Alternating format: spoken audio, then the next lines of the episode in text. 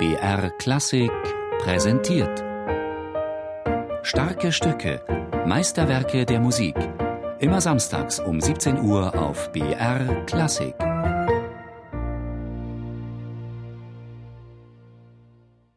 Wie schön darf Musik sein und wie verführerisch? Als Avo Perz Musik bekannt, mehr noch populär wurde, war das plötzlich eine entscheidende Frage.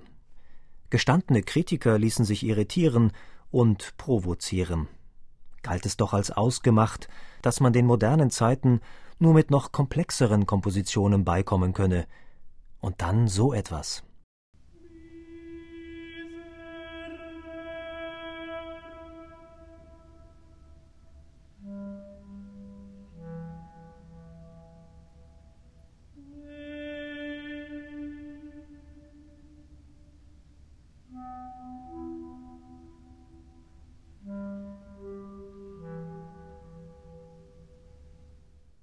Avo Pärt macht Tabula Rasa, reinen Tisch. Und er nimmt sich so unendlich viel Zeit dafür, dass mancher unruhig auf seinem Sessel zu wetzen beginnt. Wer den Rhythmus einer Großstadt im Blut hat, für den muss Avo Perts halbstündiges Miserere eine quälende Unendlichkeit dauern. Weit über drei Minuten klagt zunächst der Tenor des Miserere, eine Klarinette tupft dazwischen, schafft mit provozierender Gelassenheit Platz und Leere zwischen den einzelnen Worten, Avo Perz Miserere ist nicht außer Zeit und Raum, es lebt sein eigenes Zeitmaß, schafft seinen eigenen Raum, mit einfachsten Mitteln.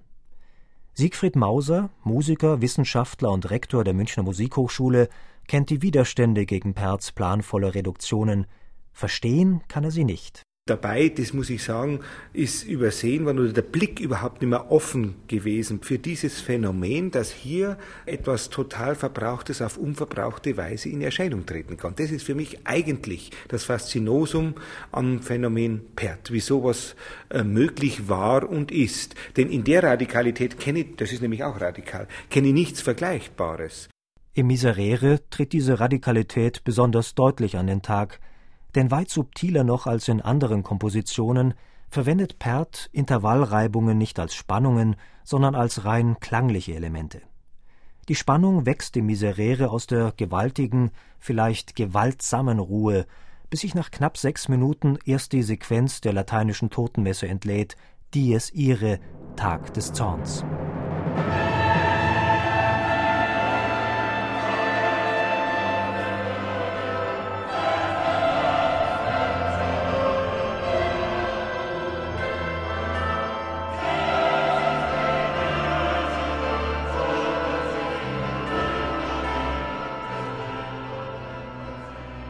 Das ist für mich eines der Geheimnisse bei der Musik Perz nach seiner Wende in den 60er Jahren dass es ihm da gelungen ist, eine Technik zu entwickeln, dass also für mich so die ganzen Verstaubungen und die ganzen Verschleißerscheinungen von so einfachen tonalen Klängen nicht ins Gewicht fallen.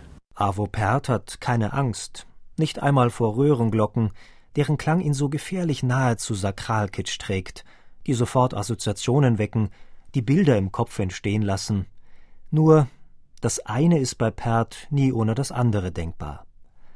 Die dramatische Imagination aufgeregt schlagender Kirchenglocken ist eng verknüpft mit einer meditativen Versenkung in mönchische Tradition. Es ist weder Kunst noch Rückgriff, sondern eine Frage des Bewusstseins.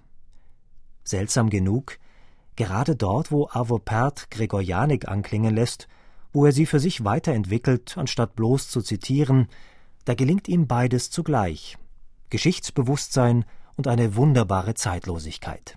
Manchmal denke ich mir, dass so die gelungenen Chorstücke, die gelungenen Vokalkompositionen, das sind so wie Klangkathedralen, in die man eintritt. Und das ist bei dem Miserere ganz besonders, finde ich. Man tritt irgendwie in einen theologisch-mystischen Klangraum ein und in, in dem führt er einen und lenkt einen und nimmt einen mit in spirituelle Erfahrungsbereiche. Wenn einem die gar nichts sagen, wenn man das nicht will, dann kann es natürlich ja, sogar abstoßend wirken. Es gibt ja genug Pert-Verächter. Das, das ist ja einer der wenigen Komponisten, der noch immer also die schärfsten Attacken auslösen kann.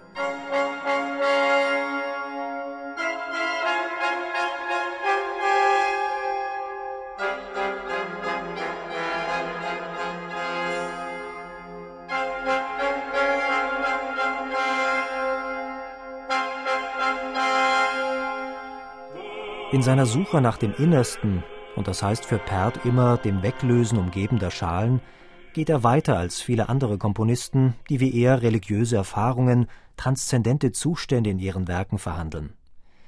Naiv ist seine Musik nicht, und auch das Miserere gehorcht einem strengen Plan. Der Miserere Psalm und die Dies Irae Sequenz sind in vier großen Teilen gruppiert. Die fünf Solisten, der Chor und die meist solistisch eingesetzten Instrumente folgen dieser Teilung. So gewinnt Perth auch musikalisch so etwas wie klar voneinander getrennte Kapitel, die untereinander vielfältig verbunden sind und einer ungeheuer subtilen Entwicklung gehorchen. Ich glaube, wenn man diese Tonalitätsstrukturen in dieser Authentizität und Eigenwilligkeit nicht erkennt, sondern sie beispielsweise mit dem Überdruck romantischen Musizierens auflädt, das, glaube ich, verträgt die Musik gar nicht. Sie vermeidet auch weitgehend Chromatik. Er sucht nicht sozusagen den gespannten Klang, der auf den nächsten zusteuert und sich in dem dann löst. Sowas darf man auch nicht beigeben. Es muss irgendwie in einer entspannt ätherischen Haltung auch gespielt werden und ja nicht mit Tristan-Überdruck versehen werden. Vielleicht ist das die größte Herausforderung überhaupt, die nötige Ruhe zu finden, loszulassen und sich dieser Musik schutzlos auszuliefern.